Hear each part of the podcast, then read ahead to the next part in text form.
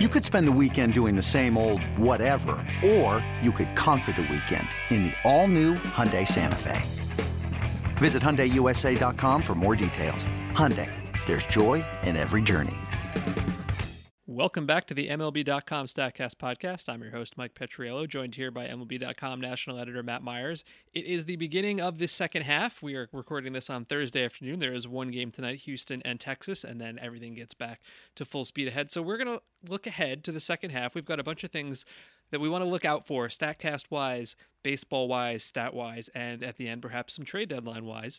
Uh, First off, thank you to everybody who watched the StatCast version of the Home Run Derby the other night. It was super fun. Uh, it's very hard to broadcast because there are several balls in the air at the same time, almost literally. Uh, but we had a blast and everybody seemed to enjoy it. So thank you very much. The first thing I want to look out for in the second half, I have to start with this. Will Mike Trout set a new barrels record, right? Mike Trout is the best player in baseball. There should be no argument about this.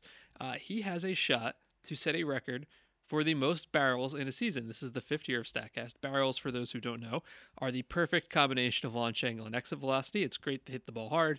It is better to hit the ball hard at an angle that leads to dingers. The current record is 87 barrels by Aaron Judge in 2017. That is a full 10 more than Miguel Cabrera had the year before. Mike Trout currently at 48 barrels. So I ask you, Matt, yes or no? Uh, I'm going to say no, just because I think that as the season goes on, especially if the Angels are playing in meaningful games, he'll get pitched around a lot more because he's by far the best player uh, on that team and in and in baseball. But it's it's fun to. watch. I mean, it's, it's honestly looking at the numbers, it shocks me how far and away Judge is Yes. from anyone else. He is, That- ten, he is ten, granted, obviously, okay, only five years of tracking. This only goes back to 2015. So if you're wondering, the top five reads like this: Judge 87 in 2017, Miggy 77 in 2016, Stanton 76 in 2017, JD Martinez 74 in 2015, and Nelson Cruz 72 in 2016. So Trout is going to end up in that range. The question is if he, you know, he'd only be the second to get to 80, which is something in its own He's, right. He is on pace for 83. He has 48 barrels in 91 team games. If you look at the leaders this year, he's number one at 48. I was pretty surprised to find that number two with 43 was Jose Abreu, who I don't really consider to be having that great of a year. I know he made the All Star team, but his on base percentage is like 299 or something like that. It's an interesting combination. Basically, when he puts the ball in play, he hits it hard. Number three, at, number three at 42 is Pete Alonso. It's going to take me a minute to just see Alonso written down and not immediately go for yonder Alonso, who just got released by the White Sox. Um, Pete Alonso clearly is for real, and then tied at 41, Christian Yelich and Freddie Freeman. Uh, Mike Trout, by the way, is hitting 301, 453, 646. He is number one in expected weighted on base. Uh, that is our quality of contact and amount of contact metric. But separately, there is another barrels uh, issue to talk about here barrels per batted ball rate. Joey Gallo right now is at 26%. That is number one of any season of StatCast because Joey Gallo crushes baseballs. As we saw in the All Star game when he uh, came in, saw one pitch, and it hit an absolute laser, the hardest hit ball uh, that we've seen in an All Star game since 2015. So you say no. I'm going to say yes, uh, even though your reasons are very valid, and that's just because I always bet on Mike Trout. I mean, he's having the best season of his great career. Yeah, I'm not a hitting coach, uh, as you might have figured out by now, but I do watching him. I feel like visibly, his swing has gotten like cleaner and more compact. He's dropped his strikeout rate. Like he always gets better at something. It's completely unfair. It's it's it's again. I could be sort of just projecting because it's like, oh, Mike Trout's good and his numbers are better, therefore he must be. But it just seems like his his swing is cleaner and prettier than ever. Okay, I'll buy that. Uh, I'm to say yes. You're to say no. Matt hates Mike Trout. It's on the record now. Number two, this is a, a kind of a fun story written by our friend Andrew Simon. It's up at MLB.com. Can Christian Yelich be the first 50 30 guy? So 50 dingers, 30 steals. Uh, in baseball history, there are 40 30 30 guys and four 40 40 guys. Barry Bonds, Jose Canseco, A Rod, and Alfonso Soriano. I definitely did not remember that Alfonso Soriano season. Did he do it his one? Is like his one year with the Nats? Am I making- I think that sounds right, but I don't have it in front of me. Um, if you look at Christian Yelich right now, he is the only player in history to go 30 15 in the first half. Now, huge, huge air quotes over half because it's more like I don't know, fifty six percent of the season. 90, it's been- most like teams are playing around 90 have played around 90 games. Uh, and Andrew wrote this: If you extrapolate his pre-break numbers over 162 games, you would get 55 homers and 34 stolen bases. So I thought that was interesting, and I thought, well, what can I do instead of extrapolating? Let's look back over the last calendar year. 150 games over the last 365 days. Excuse me, 157 games, uh, 56 homers, 31 stolen bases. So he's sort of done it. Now I can't do that for every player who ever lived to find every like calendar year on a day by day basis. So I can't promise you no one else has ever done that. Maybe they have, but Christian Yelich has sort of. It's not hard to see why. He's in the 96th percentile for hard hit rate. 89th percentile for sprint speed, so he hits the ball hard and he, and he can run. 99th percentile for expected weighted on base. But as Andrew noted, if you look at projection systems, Zips has him at 47 homers and 29 stolen bases. I feel like if he was there, he would just run wild. The That's the thing about stolen bases is like Yeah. you can kind of control how many you get. And Steamer says 46 home runs uh, and 28 stolen bases. I feel like he's going to get close, and I think he's going to do it. I think he'll get there. I mean, Chris, here's the thing: there are record-setting numbers of home runs in baseball this year, but as we've kind of talked about, nobody's on track to hit like 75. Right? There's just a ton of dudes who are going to hit 25, 30. I don't think it's unreasonable to think that Christian Yelich is going to get to 50. No, not at all. And it's he, he sort of is like really sneaky uh st- stealing bases. Like of all the players in the All-Star game, he led everyone in the All-Star game in stolen bases. He's third in the majors in stolen bases. I would, I would not have guessed that. That's wild. um the top 2 are Adalberto Mondesi with uh 28 stolen bases, Mallex Smith with 23 and Yelich with 19. he's going to lead the National League in stolen bases Um because those guys are both in the AL. Yes, the next number two in the National League. This is wild, actually. Now that I look at it, I had- noticed that number two in the National League in stolen bases is Kolten Wong with 14. so he's not just leading the stolen bases; he's leading it by a lot. He's running away with stolen bases in a way he's not running away with any other category. I say yes. I think he's going to do it. I think he's going to do it too. Number three, will the Astros issue an intentional walk? So far, zero. They have issued zero intentional walks. Uh, the Marlins have issued 32 intentional walks. Now, before you think, well, that's because the Astros have a very good pitching staff and the Marlins less so, I don't think that's true. Uh, number one, the Marlins have a better pitching staff than you think. They have a lot of interesting young starters. But the other reason is that the second fewest intentional walks are from Baltimore, who have an ERA of something like 40. Um, probably related. Baltimore hired their general manager from the Houston system over the over the winter. Yeah, it definitely. It's it's it's really interesting to see that Baltimore's number two on this list, considering how bad their pitching staff is, and it speaks clearly Yeah. to a philosophy coming straight from the front office. We are we are coming up on a full year since the last Houston intentional walk. It came last August seventeenth uh, against the A's. So we asked uh, we asked David Adler, one of our colleagues, to talk to AJ Hinch about this, and, and Hinch said, "I think anytime you're adding the base runner to the mix, you're creating another situation that might not be to your advantage." Well, yeah, that makes a lot of sense. Um, I'm not going to go through every single number here. I wrote about it on MLB.com, and you should definitely look at it. But you can look at all the run expectancy charts and pretty much any situation you can think of. If you are adding a runner, you are doing a little bit more damage in terms of expected runs than you are in terms of uh, gaining value from the potential of a double play. Caveat here those numbers do not look at who the individual hitters are. So if you are going to say walk Christian Yelich to get to the pitcher, then yeah, you probably want to do that. But that's the point. It's got to be kind of a huge value add to get past uh, the numbers, what they say. And the other part about that is that a lot of the best hitters still strike out a lot. So Right. like you can Right. still you can you can say that okay yes I'm facing Aaron Judge but like I've got first base open I can be pretty aggressive trying to throw him sliders low and away and see what happens and if I walk him no big deal. Like you're not really worried about like him like you know like poking a single up the middle right? It's like you know a lot of the the, the idea of these strategies were these one run strategies where teams were hitting a lot of singles and guys are going first to third and taking extra bases like that's not really the game right now.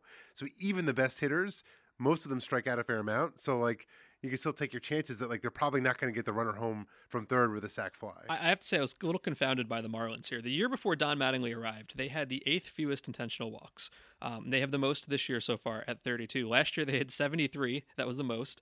And the year before was the most. And the year before that was the most. Since Mattingly arrived in 2016, they have issued 226 intentional walks, more than five times as many as the 40 from Houston. So we thought, okay, well, that's interesting. What's the strategy there? So I asked Joe Frisaro, our Marlins beat reporter, to ask Don Mattingly, And I have to admit, Mattingly's answer is a little confounding to me. This is what Mattingly said, and I quote There's been a few of those where we've had open bases, and the count gets to the point where you're like, okay, the next guy's a better matchup. You don't necessarily want to walk that guy, but you're also kind of pitching around him. If he doesn't chase into a good count, then you're like, okay, just put him on and go to the next guy. That's great. That makes perfect sense, right? You're not mm-hmm. really trying to put them on. You think maybe, you know, you get into a good count.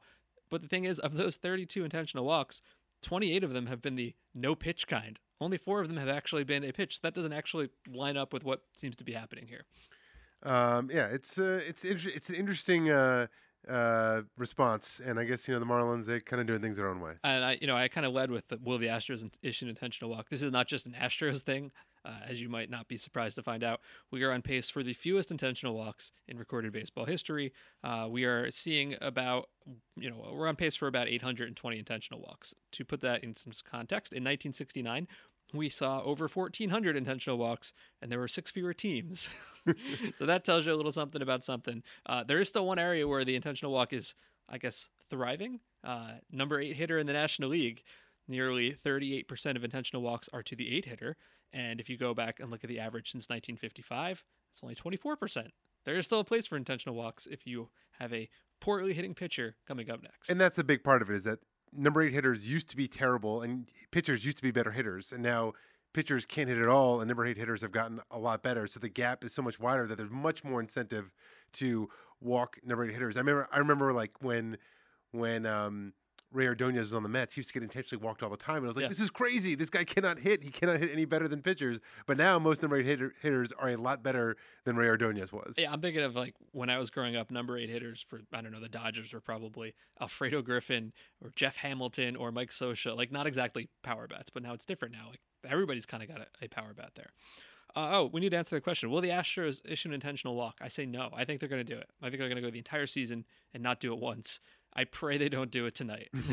uh, I agree with you. I don't think they're going to do. It. I think it's so like in, built into their philosophy now, and also their bullpen is so good that like you know they they believe they can get strikeouts. Like there's not really, and they're able to get really good matchups. I guess you know they do have Mike Trout in their division. I think they are they playing tonight. No, they're playing Texas. Texas. Oh, sorry. Joey Gallo. Yeah, but like they do have Mike Trout in their divisions. That could could raise one one area, but uh, uh, we're on the same page with this yes. one. Okay, number four. Will Fernando Tatis Jr. keep outperforming his metrics? I think we, we would agree that he is one of the three or four or five most exciting players in baseball. He is just so much fun to watch. Uh, a lot of fans, I think, got a little up in arms that he didn't make the All Star game.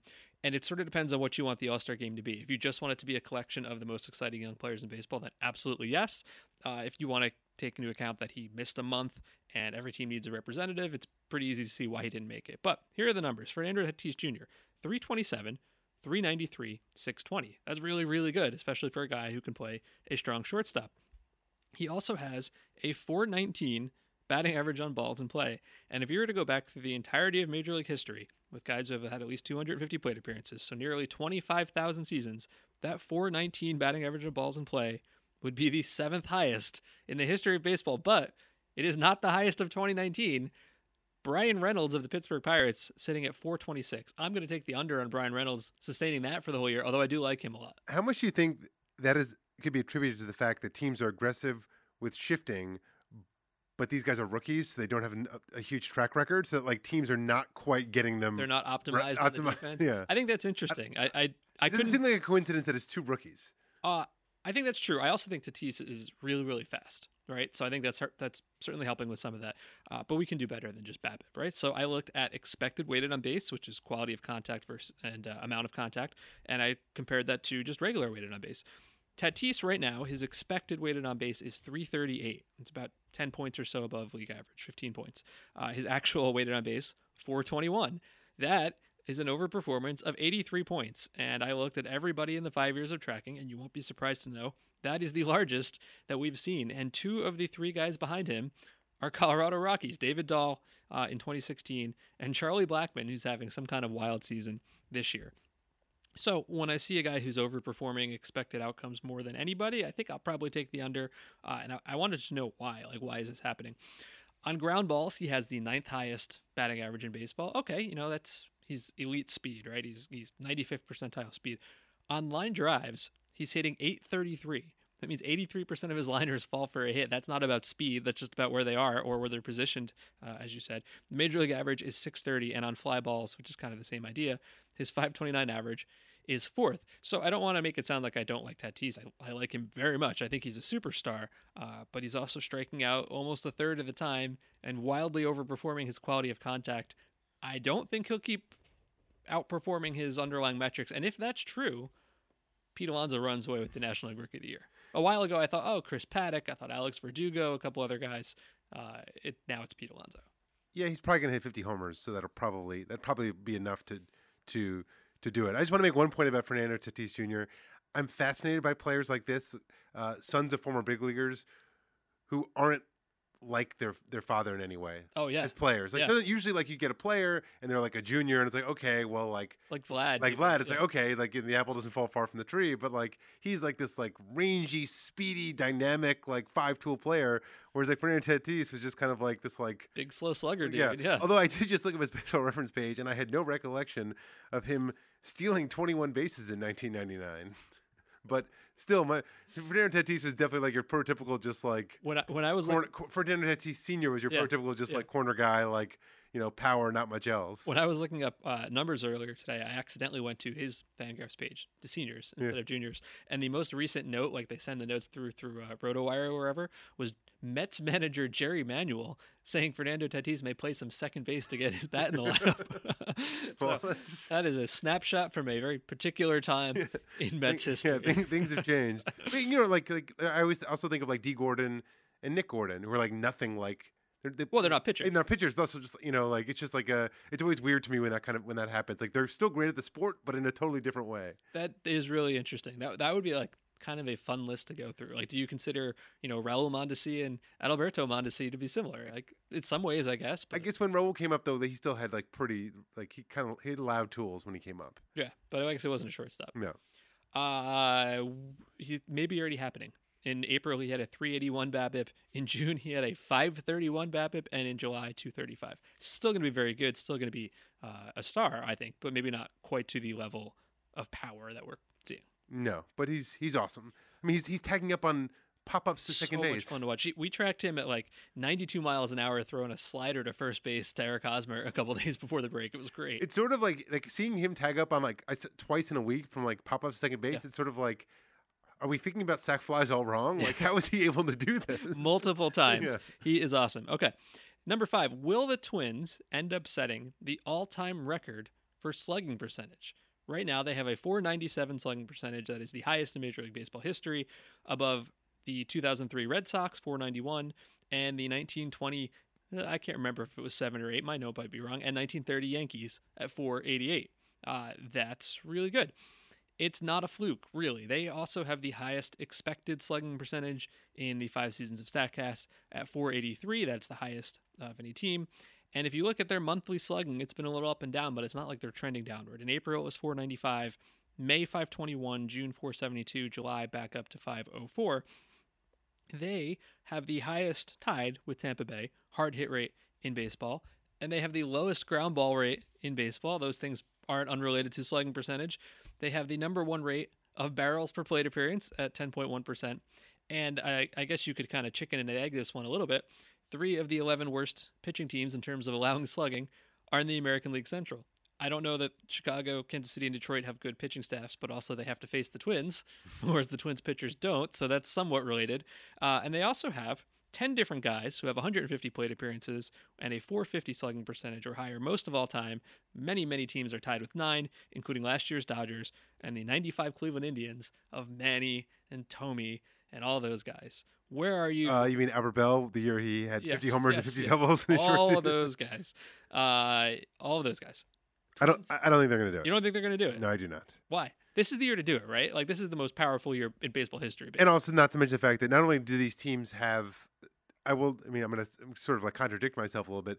The teams in their division that have bad pitching are probably going to even trade any good pitchers that they right, have. right. And what if they face the Tigers and there's no Shane Greene and there's no Matthew Boyd and there's no Joe Jimenez or whatever? Like, Yes, uh, this is fair. I'm, as I said, I'm contradicting myself. I just think there's, there's. I mean, we already saw them sort of scuffling a little bit out of the in early July. I, th- I think that they're still going to lead the league in slugging. I just sort of, expect Kepler in particular, probably Polanco to like maybe, you know, take a little bit of a step back. I could be wrong. I could be. Mitch Garver is probably not going to slug Right. 600 all season. I agree with you on that. Uh, the the one thing I would say in their favor is that Miguel Sano missed a lot of time early in the season, and now he's back and he is slugging uh, 574. So if you get more Sano going forward than you got so far, that will help them. That's true. Um, I'm I'm I'm going to say no. What do you say? I'm on the edge of this. I, I don't think they are actually the best slugging team of all time, but I think they're a very good slugging team. I think their opponents make it worse, and I think this is the year to do it. So, How did how did the Rockies not have this record? uh, we've talked about this a lot. Yes, they play in Coors Field, but uh, a they also have to go on the road, that's true. which we know makes them worse. And the Rockies never really have like a good lineup. They've got like three stars, and you know Daniel Murphy can't hit this year, right? I Like, this is a whole thing. I guess I'm speaking. I'm speaking more about like the the Larry Walker years, but your your point remains. Like even then, like you know they would have huge huge splits. Okay, so uh, I say yes, and you say no. Will we see number six a new curveball spin record? Uh, so what I've got here is the average spin on curveballs and knuckle curves in Major League Baseball. It keeps going up every single year. Uh, in 2016, it was 2461, then 2489, then 2497. Now we are up to 2522. That's RPM. That is almost certainly going to be uh, the highest we have tracked. The percentage of curves thrown at 2600 or higher RPM has gone from 30.3% to 36% to 36.3 to just under 40%. Now, I think when people hear that, the first thing they think of is that the tracking is different, but I don't think that's true. I think it's just that everybody in baseball has become, you know, the teams especially are become so hip to spin rate that they no longer want guys who can't do it, right? Like they are selecting out the guys who are bad at this and sort of favoring the guys who are really good at it, and that will sort of make everything go up. And I, and the way I looked at this is in 2016 and 17, here's the guys who had the lowest curveball spin. Uh, these are some guys, by the way: Jeff Locke, Travis Wood, Blaine Hardy, Ryan Gartner, Garton, and Hobie Milner. If you don't know those guys, because other than Hardy, they're not really pitching in baseball anymore. In 17-18, Corey Oswalt, Blaine Hardy, Hobie Milner, uh, Homer Bailey, who I guess has been okay this year, and Kevin Quackenbush. Teams like spinny pitches, and if you can't do it, you're probably not going to be pitching. And it's not it's not only if you can't do it, it's also that th- there are now much better methods with like edgertronic cameras where pitchers are like actually really studying their grips and their spin and can it's something that people are consciously trying to improve. So it's not just it's a weeding out of pitchers who can't do it and also everyone trying to get better at it. So the combination of those two things, it's not surprising to see this trend, but it's really glaring. So I would say, in terms of uh, will we see a new major league record for most spin? Obviously, yes. But here's my question: the individual curveball spin leaderboards for the last five years, minimum of 100 pitches thrown. Ryan Pressly this year is currently sitting with the second highest spin rate ever at 32.97, just ahead of Seth Lugo this year, and just behind Seth Lugo in 2016. He is, uh, let's call it 20 or so RPM, which isn't really that much. You could get there with a couple of high spin games. I do like that. If I look at the top five on this leaderboard, it's Lugo, Pressly, Lugo, Garrett Richards, and Pressly. Well, it's I mean it's like velocity, right? You, you know, when you can do it, you can do it. yeah.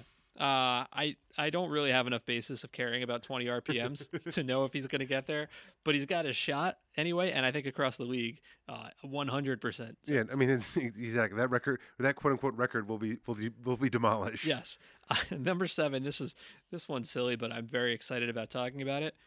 Can Colin Poche become a household name? Admit truthfully, before this morning, did you know what team Colin Poche was on? I did just because you talk about him all the time. Mike talks about Colin Poche. This is not the first Frequently. time we've talked about Colin Poche on the show. We- exactly. We, spoke about him. He was uh, an Arizona draft pick in 2016. He was traded to the Rays last May in the three-team deal with the Yankees uh, that sent Steven Souza at Arizona, Brandon Drury to the Yankees. And the reason I'm talking about uh, Colin Poche is because he does not throw hard at all, and he dominates everybody. Uh, and a side note here, and this is a hat tip to our friend Richard Justice. Colin Poche went to Marcus High School in Texas, which has produced two major leaguers in history. Do you know who the other one is? I didn't until Richard told me. Ryan Pressly. wow, that's awesome. Someone get a scout to that school. Uh, here's the deal with Colin Poche. He's been in 16 games, 16 innings, 24 to 2 strikeouts to walk. That's really impressive, but you'd say to yourself, okay, there's lots of guys, lots of relievers who could just come up and dominate some things. He only throws 92.7 miles an hour on his fastball, and he throws the fastball 95% of the time. So I'm about to drop some numbers on you because this is all very fun to me. He's only in the 36th percentile for velocity. He doesn't throw over that hard. 92.7 is not super impressive. If you look at the 94% usage on his four seam fastball, it is the highest ever. And ever in this case goes back to 2008. We have never seen a guy throw a fastball, a four seam fastball, uh, as often as this. It's just above Jake McGee two years ago, Sean Doolittle this year. If you throw a fastball that often, it's generally really impressive, but it's not very fast. And you would be interested to know it only has league average spin, right? But if we look at our rise above average boards, he is number one in fastball rise in terms of percentage rise above average. So what we do is we compare the movement of the pitch to other pitches at similar velocity and release points. He is 28% above average. That's more rise. His fastball drops 10.7 inches on the way to the plate. That is 4.2 inches less than other fastballs do. Just above uh, Tyler Thornburg, who just got cut, by the way. Wait for him to go to Houston and be awesome. And you heard it here if he does. Uh, and Sean Doolittle. Poche gets seven feet of extension. That is the 11th most out of nearly 400 guys. The average is 6.1. And if you're wondering, well, okay, can you be this effective with a fastball that's not that fast? The answer is yes. If you were to look at the leaderboards and expected weighted on base, that's like our favorite metric here. Look at every pitcher who's thrown to 50 plate appearances. That's nearly 500 guys. Number three is Kirby Yates. Number two is Josh Hader. Number one is Colin Poche. Small samples, I know. He has been unbelievably effective. And uh, by the way, the reason we were talking about him last year was because of his minor league numbers. If you look at 2017, 2018, anybody who was in the upper levels of the minor leagues, he had the highest strikeout rate in the entire minor leagues. This has been Colin Poche facts. My question is, why do you think? Do you have a hypothesis why he's able to get that kind of rise without a lot of spin? It's a it's a great question. I imagine he must have absolute perfect spin efficiency. Like he gets the most out of it. Um, I think if you look at the the video, like he's a little bit deceptive. That's not going to the towards the rise, but the extension sure talks about that a lot. Um, and it, it's kind of fun if you look just at swing percentage, right? Number one, Sean Doolittle. Number two, Colin Poche. Number three, Josh Hader. Obviously, those guys throw harder, but all they do is throw fastballs. And I like it when a guy who just puts up video game numbers in the minor leagues can come up and do the same thing, and nobody's paying attention to him. It's it's except for me. it's a comical. I'm looking at his I'm looking at his uh, baseball savant player page right now. He's thrown two. He's thrown 241 pitches this year. 228 of them are 14 fastballs, yeah. eight split finger, four curves. Hitters are hitting 1,000 against his split fingers, but hitting 148 against this his, is the, his, his four, the definition of rising fastball. Like if you watch it, guys are just not on it. They just look very uncomfortable all the time. And the Rays, the man. Rays, the Rays. I was just literally just about to say the Rays, man. well, he came, he came to the Rays from the D-backs in the Steven Souza trade. Yes. Um, and now we're going to talk about a guy in the D-backs. We are Tim Locastro. We are we are into it deep, man. Colin Poche to Tim Locastro. Tim Locastro might be my new favorite player. In the so majors. this is Matt's idea to talk about Tim Locastro. Let me set this up here. Will Tim Locastro finally dethrone Byron Buxton atop the sprint speed leaderboards? I, I know right this second, yes. I mean for the full season. Uh, if you look at the sprint speed leaderboards every single year, 2015, number one Byron Buxton, 2016, number one Byron Buxton, 2017 number two Byron Buxton. That's only because Victor Robles like barely qualified, like just barely enough. Uh, 2018 number one Byron Buxton, and 2019 Tim Locastro at 30.5 feet per second. Number two Byron Buxton. I, w- I, I in retrospect, I wish we had gone back at All Star Game Media Day and asked everyone in baseball. Do you know who who is the fast who is the fastest player in baseball, and seen if anyone would have guessed. I wonder. Tim if even. I wonder if even like the Diamondbacks guys would have said Tim Locastro. exactly. I mean, it's great. I, so Tim Locastro is insanely fast. It's one of the best kept secrets in baseball, maybe. Yes, the pride of uh, upstate New York, uh, Ithaca, I believe, as I was looking it up. We look at uh, those, so those are average numbers before. We also just look at individual times hitting 30 feet per second. That's the elite number. We've kind of called that bolts. Uh, he is sixth right now at 33. Number one is Mondesi at 52, but Tim Castro has only got 129 plate appearances. Mondesi has 340. If I had looked at this on a rate basis, I imagine Castro would have been number one. He is an elite speedster, but as Matt will tell you, that's not the only interesting thing about him. In fact, the most interesting thing about Tim Locastro and why he is my new favorite player in baseball is because he gets hit by pitches at an insane rate. Tim Locastro has been hit by 13 pitches in 129 plate appearances. That means once every 9.9 plate appearances, he is getting hit by a pitch. For context, Craig Biggio, who holds the modern record with 285 hit by pitches, was hit once every 43.9 plate appearances. Hughie Jennings, who used to get hit, who holds the all time record, but he played in like the 1800s, was hit once every 19.7 plate appearances. Locastro, and this is not a fluke, mind you. In the minors, he was hit 32 times in, two thir- in 2014, then 32, 25, 31, 28. It's crazy. He has 13 hit by pitches. The Blue Jays, as a team, have 19 hit by pitches in almost 3,400 plate appearances Last this year. August, he was playing in the minors, and he got into 29 games in the minor leagues, and he got hit 18 times. if you look at the uh, the five seasons between 2014 and 2018, he led the minors in hit by pitches with 146. The second guy was 94. So obviously, you know, there's a little bit of selection bias there because a lot of those guys don't play in the minors that long. But that's a big gap. That's not an accident. And you know what? If you're Tim Locastro, you don't really have a lot of power. You've got insane speed. You know, Rudy Stein, you got to get on base any way you can. Well, you know, I was gonna make the uh, "you can't steal first base" joke, but apparently now maybe you can if you've been following the Atlantic League, where they might put in a new rule where if you if the ball is not caught cleanly by the catcher, you can run to first on any count. Which I think is That's cool. it's kind of fun. I mean, I don't know if it'll work. I don't know if I like it, but I know that I I like things that are innovative. Maybe it'll suck. Maybe it'll be cool, but I, I think it's great to find out. Well, what's also kind of interesting about it is sort of the secondary impact. is You think of a guy like Locastro or Billy Hamilton, right? Billy Hamilton can't really hit, but if the threat of a wild pitch, he'd start seeing fewer breaking balls. You, you don't need me to back up the idea that Hamilton can't really hit, but I did look this up earlier. Uh, I looked at every qualified hard hit season in the five years of Statcast, and his five are the lowest five. So this would this would actually be because I was thinking about the strategic implications of this. Let's say it's 2-0. Let's say it's a ball in the dirt and the catcher can't get it cleanly.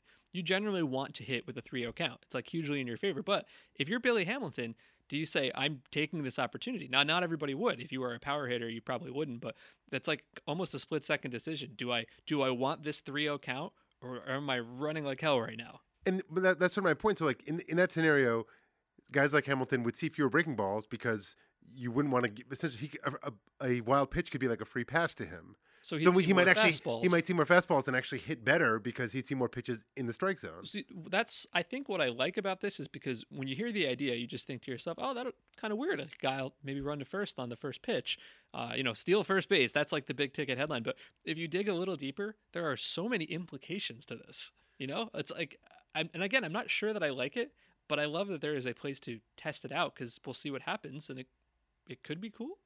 Maybe we'll see. Um, so I, that's those are our, our second half predictions. But you know the the trade deadline coming up. Trade deadline is literally my favorite time of the year, just because there's so much kind of like there's so many possibilities and so much kind of like game theory of like with this with this and this to this. So um, what are your sort of like big ticket kind of takeaways or thoughts as we approach the trade deadline? Well, I'm writing something right now uh, about how the Giants should trade like their entire bullpen. You know, we we are talking about Madison Bumgarner, and that's he's Madison Bumgarner. That's going to be the name, right? Will Smith is like one of the five best relievers in baseball. Tony Watson's really good. Mark Melancon's bounced back. Uh, Sam Dyson's been really good. Reyes Moronta has long been one of my favorites. So what if you're if you're Farhan Zaidi, right, and you clearly have been hired for a reason to completely overhaul baseball ops, like Bruce Bochy's on his way out. Um, I know the Giants have been okay lately, and they're like five and a half games out. They're not competing this year. What if you were to go to the market and say, hey, every contender on earth needs at least two relievers? Maybe the Yankees don't, but certainly the Red Sox do, the Nationals do, the Dodgers do.